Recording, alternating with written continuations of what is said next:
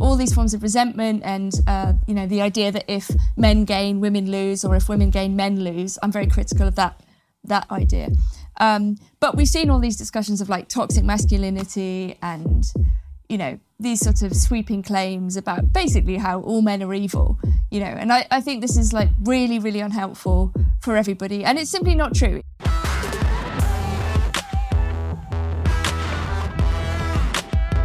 Hello and welcome to TRIGGERnometry. I'm Francis Foster, I'm Konstantin Kisin. and this is a show for you if you want honest conversations with fascinating people. Our brilliant guest today is a philosopher, social commentator, and the author of What Do Men Want? Nina Power, welcome to TRIGGERnometry. thank you it's good to have you on.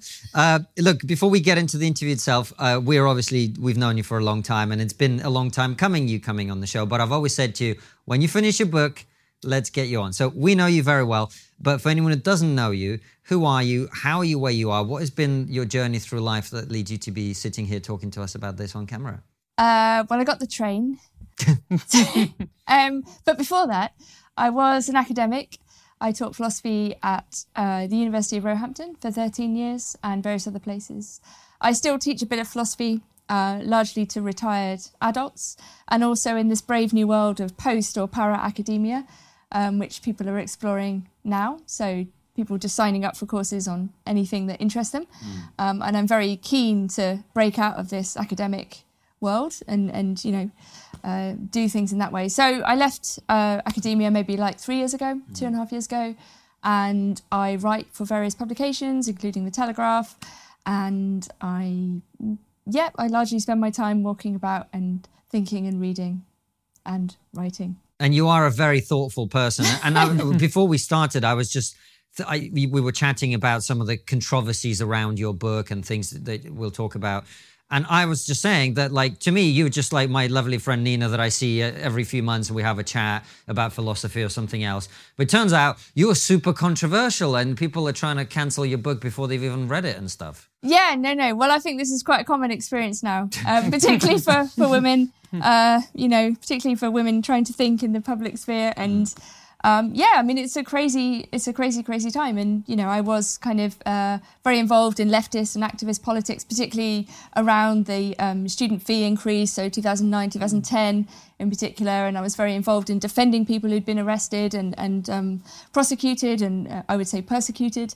Um, and at that point, I think the left understood who our enemies were, right? Like it was the state, it was the police, it was the courts. You know, we were fighting uh, for free education, um, for kind of universal access and all of these sorts of things. And then between then and now, something really weird happened. And I mean, I think the left always kind of fragments and turns on itself, but I think it did that in a kind of turbocharged, really deranged way. Um, and it stopped really being about compassion and discussion and um, solidarity and disagreement, actually, and all of the things that that I remember of the left. And you know, humour would be a big part of it, and actually lots of post-Christian virtues or Christian virtues like um, forgiveness and you know all these things seem to have been kind of abandoned uh, in the sort of hyper-internet age, and um, yeah, so so I mean, a few years ago now, I said something. I was a member of the Labour Party, not particularly active member, but uh, nevertheless, I posted something on Facebook about how the Labour Party seemed to be treating its female members um, who were raising questions about proposed changes to the Gender Recognition Act with um, total disrespect. You know, they were being interrogated and kicked out of the party. And I, I was just like, what's going on? This is like Orwellian, um, overuse. But um, and I posted that, and I sort of thought, oh, maybe that'd be a bit controversial. Um, but that's how I felt. You know, I was just sick of this stuff. It's like, you know, we should be able to discuss everything, particularly policy, ideas, thoughts. You know, we do disagree. Like, that's the nature of humanity, like, is disagreement. And we have to negotiate that. Um, and then, yeah, so I got kind of targeted, I suppose, by sort of activists. And yeah, lots of uh, my, I lost lots of work. I lost loads of friends. Um, I like when I give talks, sometimes people hire security guards to, to protect me in case anyone wants to attack me. Uh, yet the book, uh, people try to preemptively cancel it without having read it uh, by by emailing the uh, the publisher, and yeah, I mean, I, like like lots of people now, I routinely get kind of called like a fascist or a Nazi or an anti-Semite or a TERF or a transphobe or whatever. you Welcome know. home. yes, I mean it's like you know, and it, it's it's obviously insane, and actually it's terribly disrespectful to these words to misuse them. I mean, it's like you know, those, these things have a historical specificity and a political reality, and you know, I mean, this is like fucking infantile. Sorry. No, No, you you are allowed to swear. Okay. Fucking no, go for it. No, no, it's like I actually try not to swear in general. I think it like debases language, but um, yeah. Anyway, it's you you you know very well, I'm sure, like the kind of guests you have, and yeah. So so this is where we find ourselves. So yes, um, I'm interested in dialogue, you know, and I think that's the only way we can kind of move forward, whether it's between men and women or left and right or whatever. Why do you why do you think the left isn't interested in dialogue anymore? Yeah, I'm. I'm not sure. It's. It's. Yeah, certainly turned its back on any kind of philosophical aspect. Um, I think it. It's sort of internalized the idea that it's weak, you know, and and far from understanding the fact that it actually controls all of the institutions, um, culturally at least. Um, it sort of. It sort of permanently imagines itself to be the underdog, and therefore it's okay because everyone else is, is the oppressor. So it doesn't matter if you lie about them, you know, because they're your enemy or um, this kind of thing. But I don't know. I mean, some people would say it's not really what's going on is not really the left, you know, that it's something else. Like, because it certainly isn't the left that most people I know who were or are on the left uh, remember or feel that they're part of. Like, it's it's kind of lost its humanity somehow. It's a really good point because they do love to dehumanize. They do love to use certain words. You, just a couple of days ago, a Labour MP was being interviewed by Julia Hartley Brewer, and she was asking him very sensible questions about mask wearing. He was saying that he wears a mask. She was like, What studies can you draw from that proves mm. that masks are effective? And he said something along the lines of, Well, we're not going to have any of this anti vax nonsense at the moment. Before saying, I feel the mask works. a sensible approach to wearing masks on public transport, and particularly A and- sensible approach would involve evidence that they made a difference. Have you ever seen any of that evidence? I haven't. I feel they've made a difference. You I- feel they've made? Oh well, in that case, Jonathan, you Look, feel. I- I- I mean, if that's if that's the way we make decisions about people's freedoms in this country, if Jonathan Reynolds feels they make a difference, I just on. feel throughout things like this, I know it's not your position, but people like me have followed the scientific and medical advice and voted in. I'm Parliament. asking you for no, no, no. Someone saying you should do this is not the I same as them producing evidence for that. How it affects my breathing and the transmission of, of material from mouth. Of course, it's had an effect. So look, What do you I- I mean? Of course, it's had an effect. Numerous scientific studies have been done, and none of them have shown any significant effect, if any at all. Well, I I feel it's been of You benefit. I feel. think- Well, you look, just- feel. this sort of tedious anti-vax stuff, anti. Excuse me? There are- there are- Excuse me, Jonathan Reynolds. How dare you? How dare you? I am so fed up, and so are my listeners. I'm asking you to produce the scientific basis for you claiming that you feel a policy works when it's a massive infringement of our civil liberties. And you've just basically accused me of being anti vax. I am double vaccinated. I have always encouraged people to get the vaccination. That is an outrageous thing to say. I am so fed up of that. Yeah, okay, but this is just strange. You know, this is religious belief, and, and that's disrespectful to, to religion, frankly. The thing is, it's like if you want to convince your uh, enemy or someone you disagree with of your position, you have to be able to argue it. You know, and the idea that you can just kind of like steamroll your way through a conversation by repeating mantras, you know, this is a cult. Like, this is not a rational dialogue between adults, right? This is people who are just kind of. Um, I don't know, being insanely dogmatic, you know. And and everybody's capable of reason and thought and discussion. Like this is what it is to be alive. Right, and and this way of being is extremely unpersuasive. It converts no one. It just reinforces the, the strength of feeling within your own tribe, and that's one of the things I'm really interested to talk to you about with your book. Is you're trying to break out of the the sort of dynamics and paradigms that that men and women have been put into in the modern world. One very quick question before we get into the book, which is you talked a little bit about how you think, and I and this is something on which I completely agree, by the way. The women like you who speak out against certain dogmas that are now widely accepted on whatever we call this thing that is not the left or whatever. Uh, women are more attacked more. They they are treated differently to the men, and I see this all the time. Right? Uh, why do you think that is? I think there's there's maybe like a deep psychoanalytic explanation. Um, which is to do partly with, I think, the idea that women should be caring and kind and maternal and, and, you know, any woman who doesn't fulfill that role is somehow some like sort of evil witch or harridan and, you know, probably should be burnt. Um, but I actually think a lot of people involved in this act- activism are deeply, deeply unhappy and they kind of hate their lives and they blame women for having even brought them into the world, you know. So I think on some level it's a kind of deep hatred of life, mm. which then gets projected onto women as the kind of, you know, somehow responsible for for nature and for life. So that's my my deep psychoanalytic explanation that these the people um, who are really attacking women kind of hate themselves and I think in some cases actually envy women in another kind of like very creepy and disturbed way. And I think these are the kind of public conversations we need to have um, about how men and women relate to each other in terms of affection and love, but also the complicated aspects in terms of difference and, and possible envy in some mm. cases and things like that. Well, let's talk about your book because you know it's really, really interesting in some of the stuff you look at, and and I, do see that see it as an attempt at syn- synthesis, mm-hmm. right? You're trying to bring different points of view together. So First of all, where do you think we are as a society when it comes to men and women, and where would you like to see us move to? Yeah, I think uh, you know, I think it's always interesting. I think there's something kind of profoundly beautiful and uh, always sort of um, thrilling about the relationship between men and women, um, whether it's between individuals or collectively, um, and it's always kind of shifting.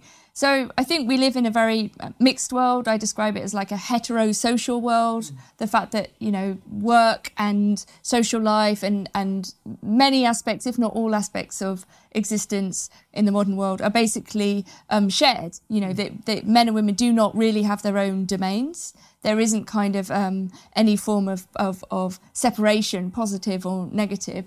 Uh, and that might be an issue. It might be that men and women need to spend more time um, apart mm. sometimes, you know, for the for the sake of themselves and also greater harmony.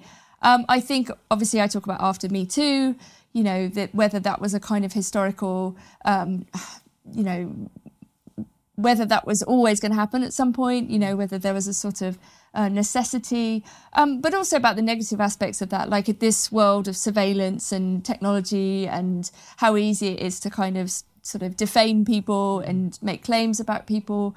Um, it's very impersonal and inhuman, and the kind of technology has sort of separated us in other ways. Um, and so I think we're in a in a sort of interesting moment. I think there's the possibility of reconciliation, which is what I talk about, forgiveness and reconciliation. Um, I think that men and women generally enjoy spending time together, like whether as partners or friends, although it's often like fraught as well. Mm-hmm. Like that's the reality. But I think what's being presented in the media or increasingly in the last few years is a very negative story about men. You know, generalizations about men. Um, you could say, well, people always generally generalized about women before, like this is just, you know, correcting the record. But I'm very against this idea of retribution or the zero sum game. I think this is like this, everyone loses. So all these forms of resentment and uh, you know the idea that if men gain, women lose, or if women gain, men lose. I'm very critical of that that idea. Um, but we've seen all these discussions of like toxic masculinity and you know these sort of sweeping claims about basically how all men are evil. You know, and I, I think this is like really really unhelpful for everybody. And it's simply not true. It doesn't mm. accord with the reality of people's lives. Like the fact that, you know, men and women are friends, the fact that they love each other, the fact that people care about their families, their fathers, their brothers, their sons, and so on. Um, so I really dislike this kind of idea that there's something kind of fundamentally wrong with all kinds of masculinity, which is the sort of liberal story we've been fed in the last few years. It's a great point because that the story that we've been fed is that men are inherently problematic. Yeah. The moment something happens, like that awful case, like the Sarah Everard case, they sort of framed it like men did this. And you're like, no, men didn't do this. It was one man. Can you explain why that's so dangerous to take an extreme case like Sarah Everard and then extrapolate it to be a reflection of all men? Yeah, I mean, I can see the temptation. I can see why people do that. Um, and I think it's, you know, basically what everyone wants to prevent is male violence, mm. right? Like we're all interested in solving this problem. Like men are violent towards each other, they're violent towards themselves. I talk about male suicide in the book. It's a serious problem. Um, and they're violent towards women too, right? So we know that men are responsible for the vast majority of violence. The question is, how do we prevent this? You know, I don't think that demonizing all men and saying that they're evil is going to help. I think that's actually going to encourage, uh, in a sort of self fulfilling prophecy sort of way, um, particularly when men are seriously alienated um, and atomized. And I talk about incels and um, you know, in a way, try to explain or understand or sympathise with their plight, if you see what I mean. Again, these are these are groups of men who are you're allowed to hate. You know, um, with the with these very very extreme, violent, horrific cases, right? We of course we have to recognise that's what they are. Um, they are rare. Um, they are something we absolutely want to prevent at all costs. Um, one of my suggestions in the book is that men do need to think of themselves as a as a class you know, I think women are very used to being treated as like examples of a class, like mm. this kind of woman, or, you know, that, that women, in a way, either because of, I don't know, for social, cultural, or other reasons, um, often feel like they're members of a class or they're often positioned in that way in a way that men are often not necessarily. Like men uh, maybe think of themselves as individuals first and men second or something like this. And that's fair enough. I mean we're all individuals too. Um, um, but so so I'm very interested in those kind of mechanisms of like mentorship and how men can, if you like, um, deal with other men when they're when they start acting in ways that were that are problematic, right? Mm. So the the man who killed Sarah Everard. Um, had a reputation, right? Other pe- other men in the police force gave him names like the rapist, right? They knew that there was something wrong with this guy, um, and they didn't prevent it because they didn't kind of step in and deal with it, right? If you see what I mean. Like if if there was a more self-conscious way of thinking this man makes the rest of us look bad or might make the rest of us look bad, then there might be better ways of kind of preventing these kind of horrific um, acts, if you see what I mean. Um, so it's a really complicated question, but I think it, in the first place, it's like saying men are good and men can be good. And this is not something that we're generally used to hearing in the past few years. So there has to be like positive uh, masculinity, you know, so that men can improve, like women too, right? We can all be better. You know, this is a not only a Christian idea; it's a you know an idea we should all kind of, I don't know, um, hope for, right? Rather than think that we're kind of doomed and that you know men are inherently bad or something like this. So yeah, so I think I do think men do need to look out for each other more. And this is part of what patriarchy and responsibility is, actually. You know, patriarchy is not um, stealing things and telling people what to do, it's actually taking responsibility in a profoundly deep and human way, whether it's for children, whether it's for other men, whether it's for women. Do you have a website or do you plan to have a website? Well, if you do, then Easy DNS are the company for you. EasyDNS is the perfect domain name registrar provider and web host for you. They have a track record of standing up for their clients, whether it be cancel culture, deplatform attacks, or overzealous government agencies. He knows a bit about that. So will you in a second. EasyDNS have rock solid network infrastructure and incredible customer support. They're in your corner no matter what the world throws at you, unless it's your ex girlfriend, in which case you're on your own. You'd know about that. Move your domains and websites over to EasyDNS right now. All you've got to do is head over to easydns.com forward slash triggered and use our promo code, which is of course triggered as well, and you will get 50% off the initial purchase. Sign up for their newsletter, Axis of Easy, that tells you everything you need to know about technology, privacy, and censorship. When you see you know men being demonized. And you and you see you know people saying these things on social media. A lot of the time it comes from from women. And you think but hang on a second. You have a father. You must have brothers friends whatever else. The vast majority of them will be straight women who at the end of it will want a relationship. Can you not see that that is not helping us come together? That's not actually helping society become more cohesive. You're just being divisive yeah, and I think it cuts both ways. You know, there are some men I talk about in the book who see in in all women, you know, or they they let's say they have a bad experience with one woman and then they kind of generalize like all women are bitches or whatever. Mm. You know, and I think So we, you know, the we might- difference is, Nina, very sorry to interrupt, is, and this is not like defending that point of view at all because Yeah. I hate men like that, but th- they are a tiny minority. No, no, that's And they don't get say. column inches, right? You don't get to have a, an Yeah, article yeah. in The Guardian every week talking about how women are bitches. no, sure.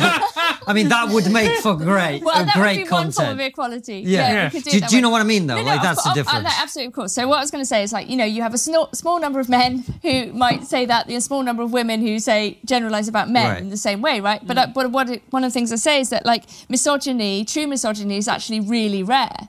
You know, just as misandry is actually really rare. Yeah. Because in practice, women mm, largely spend time with men. They feel safe with them. They trust them. They love them, and so on. So you know, again, it's this kind of like getting away from this resentment um, and this zero sum game idea is like, how can we live better together?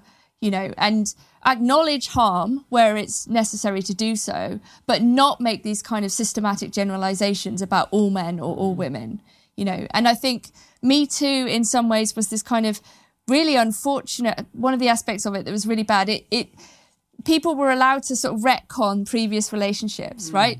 Probably all of us have had bad relationships where it wasn't particularly anyone's fault. It was just, you know, or it ended badly or, you know, mm. both people behaved stupidly or whatever, you know, and, but some people wanted to then go back, because particularly some women wanted to go back and say, you know, that guy was a, was an abuser or that mm. guy was like, you know, evil, right? Because that whole victim narrative allows you to do that. It allows you to see the world in black and white but it's not right? We're all kind of capable of harm. We're all good and bad. We're all a mixture of these things men and women included. Mm. And if we position women as pure victims then we're basically putting them back in the position of being mm. children right? Which is not what women want either mm. right?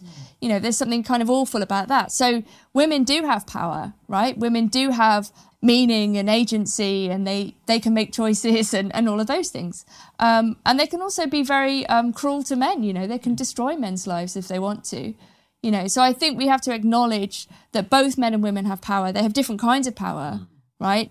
But what it means to be an adult is actually n- navigating and negotiating those things in all of their complexity. And it's too simple to say you know either this group of people is good or this people group group is bad you know? It doesn't work like that. Well, the last question before you jump in, Konstantin, is how much of this do you think is based on the desire for vengeance?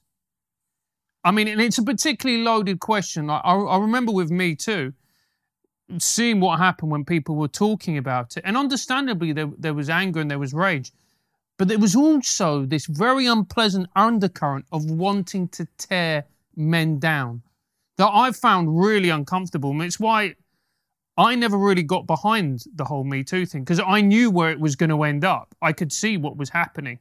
I knew what the end game was. Yeah, I mean, I think again, like psychoanalytically, as a society, we haven't really confronted these things like the desire for revenge or mm. envy or lust or, you know, these things are really hard to deal with, you know, and, and often these things are kind of like cover stories or eruptions for a deeper conversation. And I think, well, one thing that's really important would be to sort of have a more psychoanalytic discourse in general you know, and not pretend that we're somehow past all that just because we've got mobile phones, you know. And one of the aspects of the book is like going back to previous things that our ancestors did and thought, as if, you know, I, I hate this idea that we're modern and that we there's nothing for us to learn from mm. previous ways of thinking or from previous ways of behaving. I mean, there's loads of stuff to learn. In fact, people maybe had better solutions, you know. You see these sort of young women on TikTok, for example, going like, oh, you know, oh, maybe we should get men to stay around if they, you know, if we have a child, uh, a child with them, and you know, they should take some responsibility. And it's like you've just reinvented marriage. You know, it's like, and this is happening all the time. It's like there were previous solutions to some of the same mm. questions, um, but yeah, I think I think maybe there are different ways of acknowledging these sorts of deep currents. Like the Greeks had myth and gods, and mm. you know, there's a way of kind of dealing culturally with psychoanalytically describable emotions that don't go away, you know, just because we're online, hmm. you know. So I think we probably need a better culture in a way that deals with, or a culture that basically acknowledges more explicitly these complex feelings so it doesn't turn into a kind of vengeance spiral. Hmm. Yeah. Yeah, because we do act like every activist is motivated purely by the desire to improve things. When Right. having met activists, mm, Yeah, there's a lot of ego, weird stuff going on. yeah, there's a Yeah. lot. There's ego, there's revenge, there's bitterness, there's resentment, there's personal trauma that's then Yeah. built on to make the whole world seem like it's that thing. Do you think one of the reasons that we are sort of talking about this stuff now increasingly, and you know, one of the reasons I think for the explosion in Jordan Peterson's popularity was the fact that maybe it's this narrative or maybe it's other things. You you tell me what you think, but we've kind of got to a position over time where, as Francis talks about, we've demonized men and this, we've said they're bad, but we've also created increasingly generations of men who are not living up to that standard of patriarchy, the positive vision of patriarchy you described. Increasingly, you see young men taking less responsibility, mm-hmm. increasingly not hanging around when they've had a child with someone, you know, abrogating other things that men traditionally are supposed supposed to Yeah. do in inverted commas. Uh, so at the same time as telling men they're bad, we're also seeing men actually not behave like men much anymore. Yeah, so I do discuss um, Peterson's popularity in the book, and you know, I think it's really symptomatic. I think it speaks to a need or a desire for a sort of father figure in the first place. You know, like there's something extremely patrician about Peterson. He dresses in a kind of 1950s dad sort of way, you know, and he's sort of literally telling people to clean their room and stand up straight and all the things that you would associate with a sort of, um, you know, father figure. And and I think his popularity has to partly be diagnosed in that way, that he's providing something which isn't there in the broader culture, amongst other things. Um, and actually, I, I say that this is good for women. Peterson is actually good for women just because one thing he says to young men in particular, but not only, but let's stick with the young men, is you need to take responsibility for your own life and not blame women for your situation. And the implication is also like if you sort yourself out, then you might stand more of a chance, basically, of you know being attractive to others, getting a job, and and you know functioning in the world. And actually, that takes the pressure off in that sense. You know, the the idea that men deserve a woman or it's women's job to tidy up after men or something like that. You know, Peterson's against that. You know, so I think it. You know, whatever he says about women, who cares? Women are chaos. Great, fantastic. Um, but, you know, He's not I wrong, don't neither. mind. Come on. I don't mind. That's all fine. But actually, I do think on balance, uh, he's actually very positive in that sense. Yeah, because, I agree. You know, and the and it's it, the Stoic virtues. You know, like there's so much Stoicism in the kind of masculinist literature. You know, and I think it's really interesting. It's very, very um, symptomatic and significant. I think.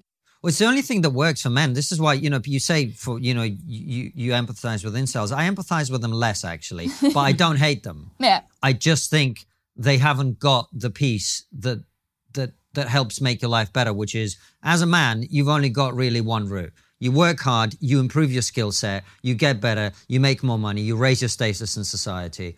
And then all the stuff that you currently not getting because evil women haven't let you have it is going to happen. Right. But for a man, the route to that lies through taking responsibility, upping your game. That's it for a man, right? You've got to mm-hmm. up your game. And that's it. So being stuck in a community of other people who encourage you to stay where you are, that's my issue with that movement only. Mm. I, I, I empathize with, with that. Yeah, I mean, there's a strong class dimension too, which is um, in Alex Lee Moyer made a very interesting documentary. I don't know if you've seen it, um, TFW No GF, that feeling when no girlfriend, where she she interviews um, some incels who are like big on um, online and or people associated with the movement. And you know, this is really a, a story about class. Like these are often young men living in extraordinarily depressed and dispossessed areas who actually, yes, are trying to improve their lives through working out, through you know laughing with their friends online and so on. But it's really, really difficult, right? When there's no jobs, there's like no hope. You're stuck in mm. your, you know, the basement of your mother's house, and use a cliche, but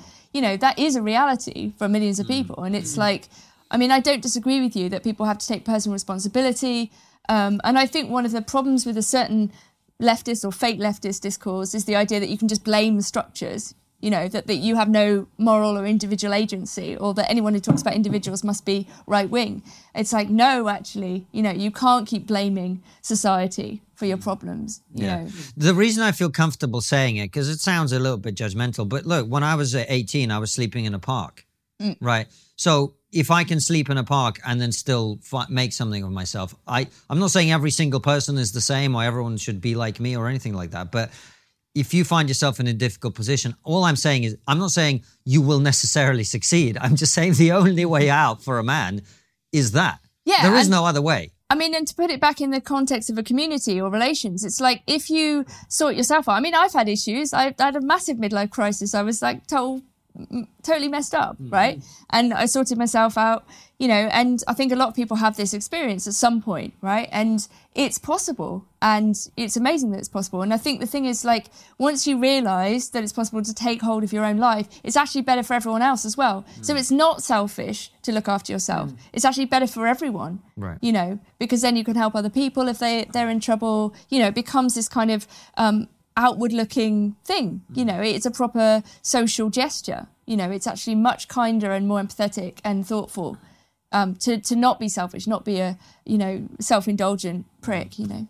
But isn't the problem Strong as- message there. Yeah. So Tyler, the episode. Don't, Don't be a selfish selfish, entitled prick. Yeah, but isn't part of the problem that the world that we're living in is more and more feminized? It's celebrating more and more female values. You know, the traditional male values, the traditional male jobs are dwindling.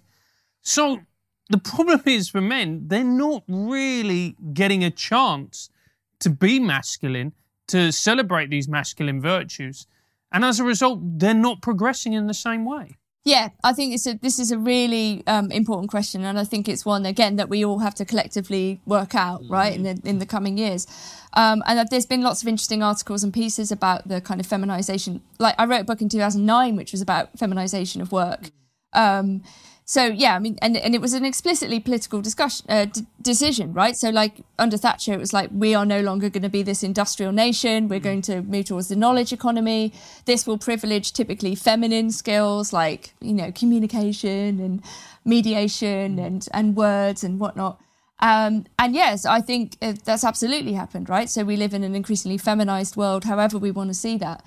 Um, and it is a problem, right? There's this kind of um, excess of male energy, and and you know all of the ways in which that would have been expressed through physical labour. I mean, those jobs still exist, right? It's not they're not completely disappeared, but you're right. As a tendency, you know, it's like I don't know if you go to kind of depressed like um, post-industrial places, a lot of men are working out in the gym, but they're not like working. They're not building things or making things, you know. And I'm I'm pro people going to the gym, obviously, but it's it's no replacement, if you like, for actually participating, having a social role, you know. And I think this is one of the things that leads to you know uh, sort of high rates of male suicide and drug use and self harm, you know, because it's this lack of a social role you know and i don't really have the solution it's like you know we might need to decide how to live together differently in the future and what we do with all of our different skills and energies but it has to be a collective decision and i think both men and women of course and children have a stake in this It, it, it's a vicious circle. We um, we had Dr. Tony Sewell on, and the, and the first interview we did with him, he made such a profound point. Remember, if you're a boy, you're going to have, you're likely to have mum at home, her friends, then you go into school, you're going to have a female teacher, and a, the whole environment, you, hard, you, you hardly see a man. Let me give you a, something that's really interesting. You can go to some of the, some primary schools now, and I- it's happened to me on a number of occasions. You go into the primary school, and suddenly all these little boys start running up running up towards you. It's it's quite it's quite scary. It's almost like you're Santa Claus. You go in there and, they, go- and it's like, oh man, they haven't seen a man. Yeah. And they, they think that, that they secretly think you're going to be their teacher. That's it. But they're disappointed because you're just visiting, you know. You and they, should teach 'em and for they a come- while. they're running up to you. And they, they're talking to you. They kind of because if you sit down with some of those boys, they actually do not have any interaction with any um, male uh, adult authority. Yeah. None. That's crazy. Yeah, I mean, I do talk in the book about the ne- you know necessity for ritual and mentorship and all of these things that are kind of missing in our culture. You know, I do I do think you know children need both male and female influence. They absolutely do. You know, girls as well. Um, you know, and of course, like we want to celebrate alternative family arrangements and so on. But at the same time, there's a general social responsibility, and I think um, absolutely. Um, I was speaking to someone today who was saying that there's a Australian researcher who said that young boys need to fight with older men, like wrestle with them, so that the older man can tell them when to stop, if you see what I mean, so that you learn Yeah. your limits um, and, you know, what is appropriate and what isn't appropriate in terms of your use of physical strength.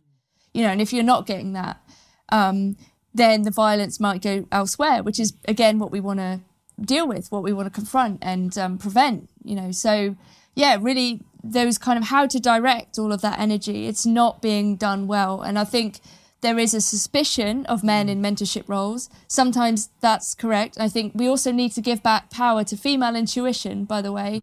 So when women say there's something not right here with a man, like you, like men have got to listen as well. So I think, you know, and, and they've also got to trust their own instincts. And, and what I said before about men looking out and looking after each other, I think, rather than seeing themselves as this kind of um, first person shooter individual, you know, it's got to be a kind of um, horizontal relation to, to masculinity and to other men as well. So I think we all need to, yeah, participate in this kind of, um, I don't know, more harmonious and um, expansive uh, relation that has more male and female influences. And also older people as well, like the way in which we treat older people as if they're kind of irrelevant, you know. I think this cutting off of the older generation, um, you know, from grandchildren and from their children is also like, you know, awful. It's, it tells you something terrible about our culture. What, what you're talking about, I think, is the atomization of society Yeah. just generally. It's like we, the the size of the family shrinks, the number of connections people have shrinks outside of their phone, etc. It there's so many things you're bringing up. So how do we get to the sunny uplands of tomorrow where we're all living in perfect harmony? I don't know about perfect harmony, but I think just a kind of more honest discussion, you know, in general, like not demonizing one sex or the other, taking responsibility for ourselves and each other. Um, I mean, acknowledging harm where it exists, you know, and that's important, but also not thinking of ourselves as kind of wholly good or wholly bad, even, you know, both are extreme positions that are largely not true, you know, for anybody. Do you um, think we'll ever get past? I mean, y- you're not the first person to have said these words sitting in that chair. We had Julie Bindel on a few mm. weeks ago, and she talked about, and, and I think it's inevitably a fact that all of this conversation, it, as you've said earlier, is about dealing with the fact that men are violent, mm-hmm. right? Do you think we'll ever get past the biological reality that men are what they are and women are different and there's a size difference, there's a strength difference, there's there's a brain difference. Men men are violent for a reason, right? Young men seek status and and and, and in the process of doing that, that's when that happens. Sure. I mean, we're animals with a thin veneer of poetry. Right. You know, so, and, and men and women are different. I mean, this is like, I make this point. I know. I know. Now I can see why they're trying to cancel you, Nina. I know. So my opening line is like, men and women exist. You know, this is my controversial opening statement. Um, no, and it's it's really important to recognise where that difference is relevant, whether it's biologically in law, in sports, you know, in separate spaces, and so on. Right? A lot of you know discussions about this in recent years, you know, but they are, but we are different, and the difference I I want to say is beautiful, like it's cosmic, you know, it's a metaphysical difference, um, and it's it's what makes life worth worth living in many ways, and I. You know, I do discuss separatism. That's one possibility, but I don't think that's the solution. It's certainly not the solution for most people who will have a relationship of one kind, um, either friendship or you know at work or whatever, or a, or a romantic relationship. Um, so it's I don't know how to, how to put it. Like the to recognize the capacity of men in particular towards violence is there are ways of channeling it, like through sport, through um, activity, through kind of um, I don't know ritual, and and if we recognize it rather than I don't know, just sort of um, pretend that men can somehow be completely different and change. It's like to recognize that reality and to channel it in more positive and beautiful ways. You know, I, that's the only way. That, that, that- yeah, completely agree. That is the only way. Hey, Konstantin, do you love TRIGGERnometry? Of course, incredible interviews, hilarious live streams, hard hitting satire, plus my handsome jawline. Whatever takes away from your hairline. But if you do love TRIGGERnometry and you want to support us, there's only one place to do that, and that's on Locals. Yes, Locals is a brilliant platform that has been incredibly supportive to our show and other problematic creators. The great thing about Locals is that it's a community for people who love TRIGGERnometry. That's right, it's a place for you to hang out with like minded people, share thoughts, memes, and discuss the show. You can enjoy it for free, but it also gives you the option of supporting us for as little as $7 a month. And if you want to give more, you can. We have incredible rewards for our higher tier supporters as well. We've got everything from mugs, monthly group calls, and one on two chats with me and KK. Get in. Join our community by hitting the link in the description and the pinned comment below. See you there, guys. There is the other part of it where there is always, unfortunately, going to be a small minority of men who are sexually violent. And I see, some, I see these posts go up all the time after, for instance, Sarah Everard, but also other awful, awful cases. The the last one was was the, was the awful case of that primary school teacher who was murdered. And you and you see women write, you know, why is it that I have to walk down the streets and be scared of men and always looking over my shoulder? And I think to myself, there's a really small part of me that thinks to myself, unfortunately, there's always going to be that small, very small percentage of men who do that. And they're always going to have a disproportionate effect on society, isn't there? Well, I mean, there are different ways, I think, of, of, of preventing. I don't know how to put it. It's not on women to change their behaviour, I would say. I completely It's- agree. You know, and we live in, you know, particular ways. Women have particular freedoms. I don't think people would want to go um, towards a, a, a more segregated or domestic public private split in which women stay at home or they need a chaperone or whatever. You know, I don't think that's what um, anybody wants. Um, if they do want that, they can move somewhere else. Um, so, But it's not about, sorry to interrupt Yeah. just on that point, because this is, you know, Francis says, I completely agree. I don't completely agree. I agree that women should have the freedom to do what they want, or everyone should. I also don't agree that you're going to get to a place where a man and a woman can walk down the same street at the same time of night and be equally safe. no, It's I, not going to happen, No. right? And if that is true, that means that yes, unfortunately, as a society, we have to be honest and say that is never going to happen because there's a biological difference between men and women, and because men want from women what they don't want from other men, by and large, right? In that sort of environment, and so we're going to have to. You know, yes, we're going to do everything we can to civilize men, and that's an important part of education and upbringing and whatever. There's also a part of civilizing women in the sense of going like, look, you're living in society and some people in the society are evil and you need to protect yourself. And that may mean that you don't walk around at 3 a.m., even though I can. Yeah, sure. I mean, that's probably the current situation they're in. I mean, I do think there are ways of kind of um, we condition ourselves, right? So I'm I'm very against the widespread availability of pornography, right? I th- I think it's extremely detrimental to men in particular. I think it changes people's brain chemistry. It does terrible things to their thoughts. I think it kind of destroys imagination. I think it kind of um, um, coarsens and erodes our capacity to be playful and and lighthearted, actually. And I I think you know it those sort of images are, are are horrific. You know, I think they generate a vision of the world which is, um, you know, very dangerous actually. And so I side with the kind of anti-pornography feminism increasingly. You know, and it's it for me it's it's complicated because you know I, I also want to defend experimental cinema and freedom of expression and you know um, but we, I think we have to look at the material reality, and it, and if it turns out, which I think it does, that pornography is detrimental to the way in which people behave in the world, particularly men, um, then we might want to have a question about whether it's great to have what such widespread availability of hardcore pornography, particularly for younger people. You know, it's so that would be one question. You know, we the other side of it might be something about how do we change our virtues and our morals, and how do we behave in a more civilized way, um, such that maybe we, we we do go backwards in a certain sense, like towards traditions or uh, modes of social um, interaction that are more formalized. You know, so that we don't end up having like um, a million hookups that are meaningless or something like this. You know, is that really what the end game of liberalism is? Like the freedom to treat everyone like a commodity? You know, I mean, this is like really disturbing. You know, in that way we destroy everything that's like specific about ourselves. You know, and we are these like, you know, I don't know, beautiful individual people. You know, but by treating everyone the same, by treating them as someone to consume, we kind of destroy that specialness.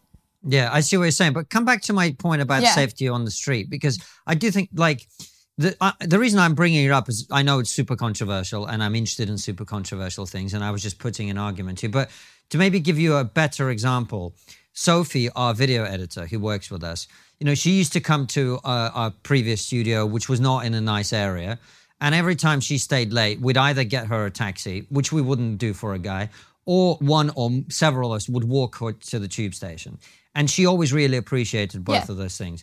But there's there's also an argument which is sometimes being made when these conversations are brought up which is like well a woman shouldn't have to be protected or a woman shouldn't have to take a taxi. And no in principle i agree i just don't know given the sex differences and male violence and all of that that we've talked about that you're ever going to get to a place where i would teach my daughter Oh, you can just walk around anytime, you'd be fine. And there's no fucking way I'm teaching my daughter that. Yeah, no, no. Because sure. that's irresponsible parenting, if you ask me. Mm-hmm. Right? Now, some of the feminist movement would say, well, that's accepting the, the blah, blah, blah. Well, yeah, I am accepting the reality. I don't want my daughter to put herself in positions where she's going to be assaulted. Do you see what I'm saying? Yeah, no, absolutely. I mean, you know, from a from a realistic, reasonable standpoint, Yeah. yeah. I mean, this is how we behave, right? You know, we we look after people, um, particularly women. You know, like women are free to go and get drunk and get high, right? Mm. That you would look after somebody who is in that state. You might look after a woman more than you might look after a man, mm. right? There are differences. Right. There are physical differences. There mm. are differences in levels of desire. Some men are not going to um, adhere to the social rules. I agree with you. I, I think in this world, as it currently exists, it makes sense to protect women more in certain situations. But Nina, don't you think that it's always going to be like that? That's what I mean. There's always going to be that percentage Right. of awful people, of all of awful men. There's always going to be abusers. There's always Yeah. going to be rapists. Unfortunately, All right, man, you're advocating very hard on their behalf here. the, the accent doesn't help. I realise that, and that's unfortunately going to be a constant through society. These crimes have always just as like there's always going to be murderers. Just so these crimes have always existed, and they will always continue to exist as far as humanity goes. Well, how do you think men should deal with that question? with, with what question specifically? Well, with this kind of inevitability of male violence and of the inevitability of male violence, it's by men protecting women, Right. To so that ensure that they're not walking around. So, for instance, you know, You've ended that sentence on a very bad note, you know, yeah. To ensure they're not walking around. you know what I mean? Just stay Just home where you making belong. sure they stay. No, to make sure that they're not walking around uh, at night. Uh, you know, two o'clock in the morning. To ensure that if you're in a dodgy area, that they're going to be taking a cab, etc., etc. A bit of common sense. And whilst the utopian in me would, l- would wants to get to that point, there's a realist in me that goes, these crimes have always existed. They will always continue to exist. We have to protect women from a very small percentage of men. And also to your earlier point, if I may answer the Mm. same question as well about the guy who murdered Sarah Everard and who had a reputation. The problem is, I've never been in that position where I, I, I thought, oh, this person I'm working with is a massive rapist. Like, but You've worked in the comedy industry, mate. That's true. And, and, and yeah, good point. I, I take that back. I've worked in an industry with almost everyone. No, um, but my point is, what are you supposed to do in that situation as a man beyond protecting the women who may in the immediate environment be affected and going, look, stay away from this guy or, you know, keeping him away from them or whatever. But beyond that, what is a man supposed to do? You can't report someone because you think they might be a bit dodgy.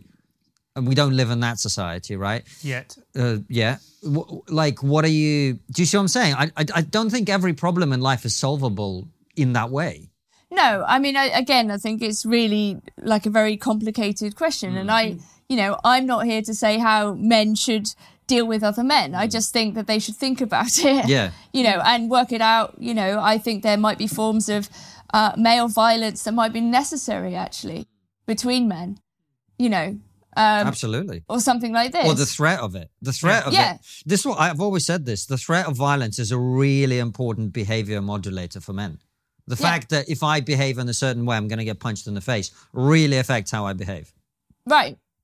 So, you know, it's it's I think it's it's not up to women and I you know, I I agree it would be lovely to live in a utopian mm. world in which we didn't have to worry about these things. I think it is, is always potentially a problem. The the trick would be to minimize it to kind of mm. yeah, I mean, I think we have to be realistic. I don't know if my book is tough enough on men in some ways, right? I think the darkness of some aspects of male desire um, is something that maybe men need to talk about more, you know? Like, what is it like to be part of a class um, that has these members in it for you? You know, I mean, can you put yourself in the mindset of a rapist or a murderer? No, because we interviewed Luke Gittos, who is a, who is a lawyer who deals with a lot of these particular uh, uh, a lot of these particular crimes, and he says that actually he made the point that rape isn't about sex; it's about violence, it's about control. So no, I, I, I could never do that, but I unfortunately acknowledge that these men do exist, and that is a darkness to male sexuality. But I don't see myself as part of a class, Nina. This is the thing. It's like I don't think that just because someone has a penis and I have a penis, we're like the same thing. I, I treat people based on what they think and how they behave. And there are women and men who are like that, and there's also women and men who I just think are completely alien to me. So I don't see myself as part of the same class. But a class has differences within it, right? I hmm. mean, if we want to say that sex is real, sex Yeah. exists, you know, there are men and there are women, right? Yeah. And okay, to, to the degree in which you identify with that class is, is kind of up to you. yeah. Um, but you are a man. Yeah. Thank you. Last time I checked. Uh, no, I am a man, but why does I what I don't understand about that way of thinking is why does the behavior of a tiny minority of men who are different to me in every way reflect on me? Well, I mean, if we like all, there are women who behave in ways that you would disagree with completely, think are abhorrent, and you criticize openly. Is their behavior reflective on you because you're both women? No, but I think there is a way in which I don't know. Maybe this is part of sexual difference. Maybe women do identify with other women actually in ways that men don't identify with other men. I think that's probably and I think it's probably not just because women are often treated as a class and women are treated as examples of their class, right? I mean, this is de Beauvoir's point in the second sex. You know, m- women are in a way uh, more often treated as members of a sex in relation to men um, and in relation to each other. Whereas men, in a way, get to be individuals first and foremost. So you can say, I don't relate to these men. I can't understand these men who do these terrible things. I nevertheless admit that they exist and they'll never go away, or, you know. Um, so I don't know. I mean, this is maybe the provocation. It's like, as an imaginative exercise, you know, to think about what it is to be a member of a class with people who you who do things that you find absolutely abhorrent and can't. But to know- me, their behavior rules out their membership of my tribe. So they're not men. No, it's, it's because my tribe is not men. My tribe is people who behave and think in particular ways, hmm and a lot of them will be men. But I, I'm not. I'm not. I'm. The difference between me and you is far smaller than the difference between me and Ian Huntley. Far smaller. The difference between you and I. Far smaller. I can imagine some of the ways of being the way that you are. I can't imagine being Ian Huntley. So that's that's why I'm saying what I'm saying. Sure. Do you see? Do you see what? So to me, the maleness of that situation is completely. To me, they're a class of their own. People who behave in that way, and 99.999% of men that I know would never in a million years behave in that way or even contemplate it. Yeah, exactly. And I think we have to like be very um make this point. Most men don't do these terrible things, right? This is why it's stupid to generalize about men and say that all masculinity is evil and so on, right? That's But you asked about how do I feel being Yeah. part of that class. That's what I'm answering. no, no, no, absolutely. So I think, you know, it's it's really I, I don't know, maybe it's a kind of deeper question about the problem of evil, but we you need a the- more theologians on your show. But um so yeah, I mean, it, evil is ineradicable. You know, we live in a fallen world. You know, Satan is the, the prince of this world. Um, you know, we, we we do live in that way, and I so okay. Another preventative way of thinking about it might be. How do we stop these small number of men thinking that it's okay to behave in this way or to treat women in this way, right?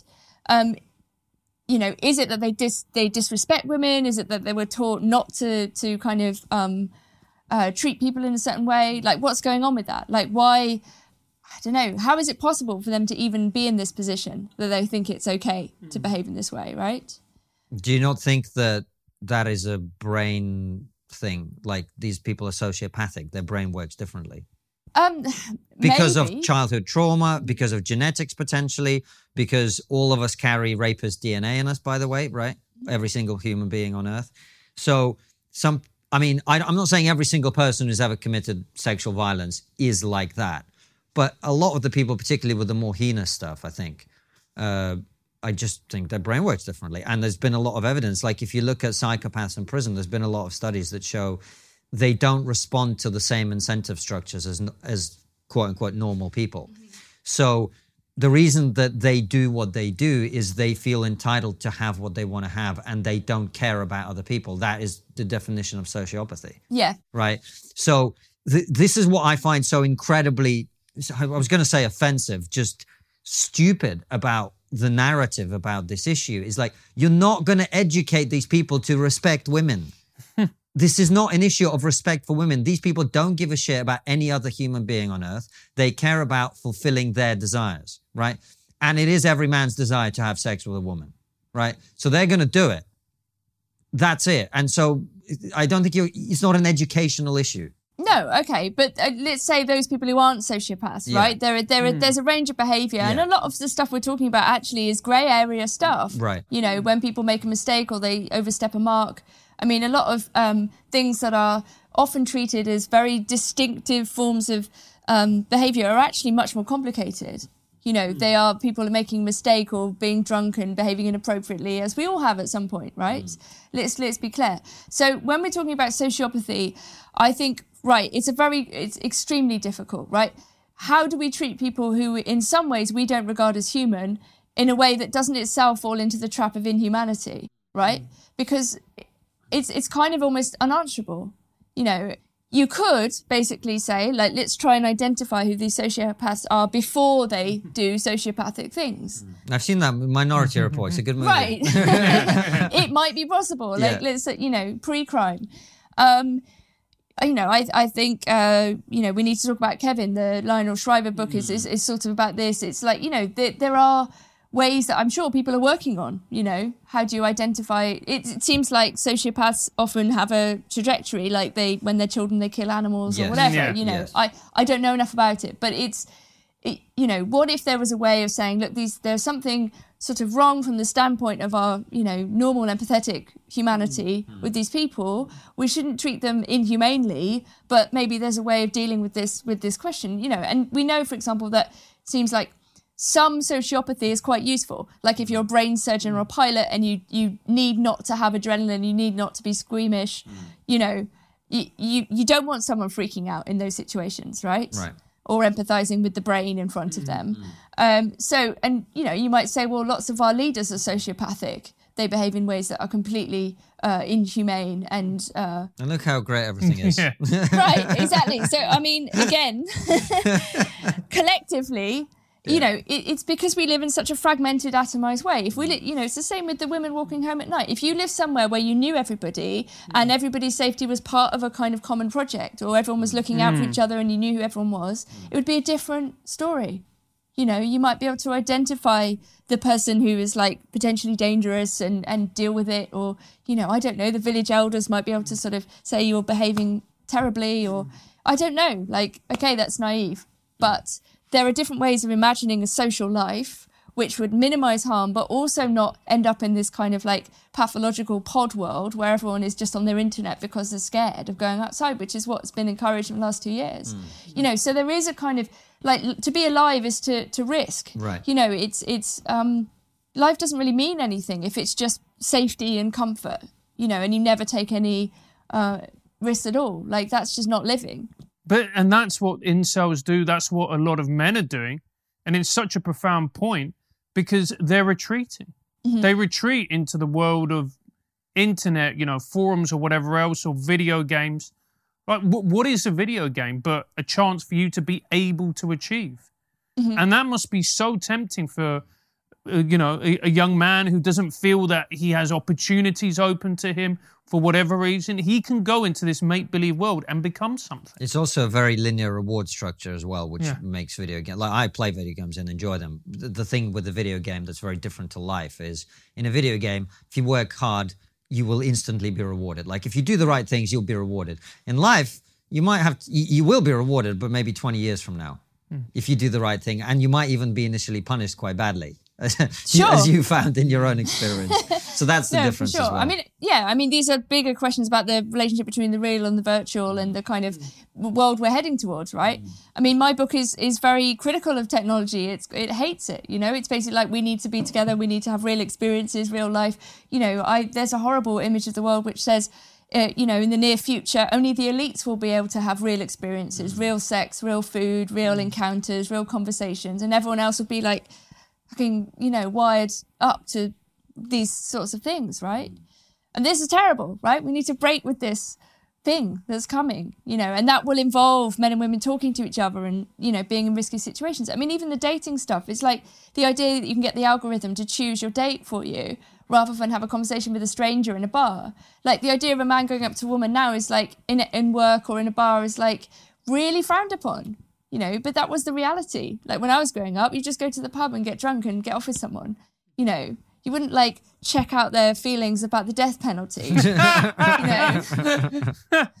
Yeah, and it, and it's also as well. You see these hashtags uh, like never date a Tory, Right. and and you just go, what? You don't want to talk to people who are different to you, Exactly. but no one does anymore, right? but that's where the magic happens. To go, I think you're wrong. What happened to a bit of sexual tension? I didn't know you felt that way about me, mate. No, I mean, yeah, totally, totally. Yeah. I mean, like, I don't want things to be mediated in this this way. So how do we It's get all- to the sunny uplands, Nina? This is what I want to hear from you. How how do we how do I- we heal all this? Because one of the points you made, actually, I Yeah. totally agree with. Like my wife has like a card she can pull out at any time. If she says my intuition tells me that we shouldn't do this, like it doesn't matter what it is, I'll just go, cool, Yeah. and I'll accept it without argument because she's been proven right on a hell of a lot of stuff in the past. So intuition, I think, is a huge part of this actually, and intuitively, men and women know a lot more about the the right way to behave with each other than what we're being told by society or whatever right now. Do you know what I mean? So that's Yeah. part of it. What else? How do we get to this beautiful place in the future? I don't know. I don't. think- I mean, my book is optimistic. It's not delusional, right? Like, it's- there is no like utopia. All right, we're fucked. no, but I mean, it's it's. I think it's all of these more delicate things. You know, it is like playful conversation. Mm. It is acknowledging the reality that we do have a whole series of, you know, ambivalent and interesting relationships with each other. We have male and female friends. You know, it that these are not always overdetermined by by sex or by you know that that that actually we live in a much more sort of complicated network. You know, if we're lucky to have different social interactions, and I think yeah, to be in a position where those things are real and possible, you know, so that there is more conversation. There isn't this kind of um, pushing people to the periphery and the outside and saying, you know, oh no, you want a girlfriend, how horrific. Like you must go and, you know, play your computer games forever. I mean, this is like um, sort of abnegation of our humanity, you know, or to, to say to men who are depressed, you know, oh, suck it up. I don't know. Maybe that will work in some some cases right? But looking at the male suicide rate, it's like something's badly wrong here, right? This should be a matter of concern to all of us. You know, it's not great for women either that men feeling are feeling suicidal, right? It's terrible. You know, and I think this thing about social role, everybody sort of wants to feel recognized. They want to feel a certain belonging. They want to have a kind of mixed and interesting life. Um, and it sort of depends on all of us, you know. I think more more conversation, more listening. I don't know, nice, gentle things. One thing the that I find She is a woman. nice, gentle, Gentle things. one of the things that I find particularly worrying, and I don't think we talk enough about, is when you look at the younger generations, you know, people in their 20s, they're, they're not having sex. And that's really worrying. Really, really But why, worrying. why does it worry you? I mean, I, I Yeah, Francis, why does it worry you? It, it worries me because it shows that the sexes are further apart than ever before. It shows that we're not connecting. But I mean, the kind of sexual revolution is what, like sixty years old now, Mm-hmm. and I mean that's that's also a relatively novel way of behaving with each other. I don't necessarily think having hundreds of sexual partners is good for anybody. But then I also don't think it's good for people to be virgins until their 30s, which we're starting to see now. I, I think it's a very, very complicated question. It's also the question of whether people are going to have children or not, you know, which is also, there's increasingly kind of antinatal narratives. I, you know, marriage is relatively unpopular.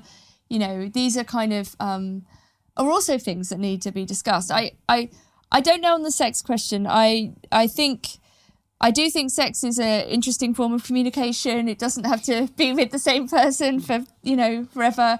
Um, but I also think at the other end, this kind of treating people as as commodities. You know, there's actually a fear of intimacy at the heart of lots of um, random sex. You know that actually what's not happening there is a kind of um, real relation with somebody else in their in their uniqueness. You know that actually sex just becomes something like a Deliveroo. You know, so my friend had an uh, asked his his phone asked if he wanted to link up Grindr to Deliveroo. You're like, That sounds like a great is, night. This is very disturbing. yeah, it is. It is. right? You know, that, that you just sort of call someone like to your house and, and you know, it's like ordering a pizza. I Mm. mean, there's something kind of, I don't know, maybe I'm old fashioned, but slightly. it's ironic that in the world that that's we all three I think would agree is becoming feminized. Actually, the sexual marketplace is becoming extraordinarily male serving. That that is how a man thinks of sex. Mm-hmm. Press a button, it arrives. That's how a man thinks of sex. Mm-hmm. Sorry, Nina. no, no, I, mean, I, as far as I understand it on the apps, like it's something like 20% of men get 80% of women, Right, right? yeah. So that actually it's not true that this works out for men. for some men. It works out for some men. But what I mean is the mode of thinking about sex is like that. I don't think most women think about in in in the traditional sense would think about that whole process as being that way. Do you see what I'm saying? No, and again, this might be a difference we need to recognize. You know, like maybe there's a way that marriage civilized men. I think it does. Right. I think mm. women civilize men. I think men, I don't know, they do Hundred percent. civilize women in a strange way, or maybe they animalize women. I don't know. But let's talk about it. It's complicated. You know, marriage was a social technology that Yeah. served a particular function, right? And that was good for children in general, right? I'm not saying all marriage is great. I'm not saying all families are, you know, without problems. There are lots of issues in particular instances. But it did address this problem, which is men's desire for sex. Okay, yes, you have to have sex with the same woman. Maybe the French solution, you can have a mistress, that's fine. But you know what I mean? Like it, it kind of um it, it it contains it in a way. You know, and I think this market the marketization of everything is not the right way to go. In you know, the marketization of sex, the commodification of human bodies is um is anti-human. It's what the elites want, and I don't think it's what most people want. Even even men who say they would like a lot of sex, I think in the end it's an empty and hollow process. And I talk about Roosh V in the book, who is a pickup artist who's who's become very religious, and he's absolutely turned his back on this kind of um, pickup artistry thing because it's completely empty at the end of the day. What's the point in tricking women into having sex and having sex with hundreds of women, right? What does that actually get you? You know, it's momentary satisfaction. It's not real. I mean, it's it's not meaningful. And it gets you a lot of emptiness too. Right. And I completely agree with all of that. But I, I think we skip past the point that it's very worrying that young people aren't having sex because it means they're not having relationships. And I don't know any man who would be happy being a virgin until he was 28. Maybe a small percentage might be. But I think if they're deep down, I think they'd be, they wouldn't be happy about it. So many jokes. Um, well, I don't know. I mean, if you think about kind of more traditional arrangements, it's like until a man got himself um, a job and had some sort of status, then he wasn't able to kind of ask women to marry him. You know, um, there's not necessarily anything. But that would with also happen much younger as well. um, potentially. But lives So- were shorter, so in Yeah. proportion to your life, it Yeah. kind of would have happened at the same time. Yeah, I mean, I don't know that just sex for its own sake is good. I, I think there is a problem with touch. I talk about touch in the book. I mm. think that a world without touch is like a part of the inhuman, you know, technocratic world. Um, and that's a bad thing. But there are lots, lots of different kinds of touch. And I mm. think if you live in a hypersexualized culture, an over sexualized culture, it's a mistake to think that all touch is, is mm. necessarily sexual. You know, whereas if you live in a more, a, a, you know, a culture that is more into embracing and kissing and stroking and just being affectionate and all these different, hundreds of different meanings of touch, most of which are not sexual, you know, that's a, a, a more beautiful world. You know, so it's not against physicality, but I think you know, I think we need to ask the question about the sexual revolution, as many people are doing. Like, was this actually liberating? I think it's been disastrous, actually, in loads of ways, um, particularly for women and children. You know, I, I think the unleashing of desire, particularly when it hits the political realm, is is absolutely horrific. I think this stuff should be um, privatized. You know, that the, we shouldn't have this kind of idea that all desires are good and you know the expression of desire is good like repression is useful like we need repression right it's uh it's important otherwise we wouldn't sort of i don't know make beautiful art apart from anything Well, there's else so many pieces to that. Uh, we, we we did a great interview with Mary Eberstadt about this very issue, um, about the sexual revolution, some of the problems that it's caused. mary harrington No, Oh. Mary Eberstadt. oh who's mary eberstadt Uh, she is a writer. She wrote a book called The Sexual. What, do you remember the title? Uh, something about the sexual revolution. Oh, okay. what- yeah, it's she's it, she's wonderful. She's very. It's, and her it's book is basically brilliant as well. it's about how the sexual revolution created the, the massive rise in single parenthood and all the ensuing consequences, all the way through to the shit that we talk about every day, which is you know people with pink hair running around tearing down everything. Do you know what I mean? Um, but look, we've run out of time. So uh, before we ask our last question, kids, can you please start having sex? Because Francis is very concerned. uh, but Nina, it's been a real pleasure. And look, I think we, we barely touched the surface in this conversation, really, of of what are actually very important conversations. You know, one of the things I've always found very strange about the society we live in is somehow we've got to a point where men and women who through their entire history have had to work together to survive Yeah. barely survive together and they've had to do everything to work together to just to just survive have enough food for them and their children to, to pass on their genes suddenly we've got to a position where these two groups of people who've had to work together their entire histories suddenly are antagonistic i just think it's nonsense yeah i And agree I, crazy. I, I think men and women are fundamentally cooperative Right. Yeah. The differences between us are complementary. They're not Yes. oppositional in that way. But that's where we are. These very basic things need to be said. So I'm really glad we've had you on, and it's great that your book is out finally. Uh, it's a pleasure having you on the show, and we've just got one more question for you. Which is always what's the one thing we're not talking about, but we really should be. I don't know. I feel like we've we've discussed all the questions we shouldn't be talking about. Um, we're not allowed to talk about. Um, oh, I don't know. I think magic. Tell us more. I I think we need to to imagine the world re-enchanted, and I think we live in a very disillusioned world in which we've forgotten all these kind of powers of of, of the spirits and energies, and I think we should be thinking more along those lines.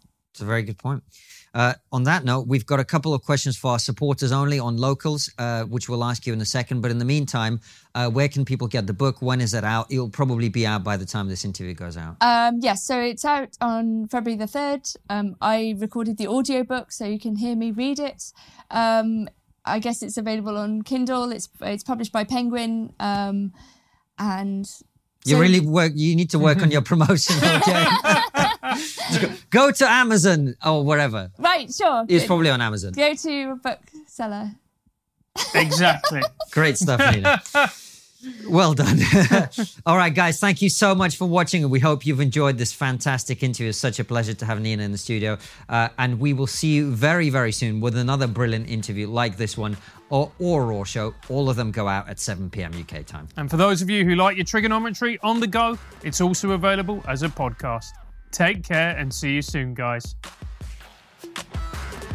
Is there any empirical evidence for patriarchy in modern Western European society?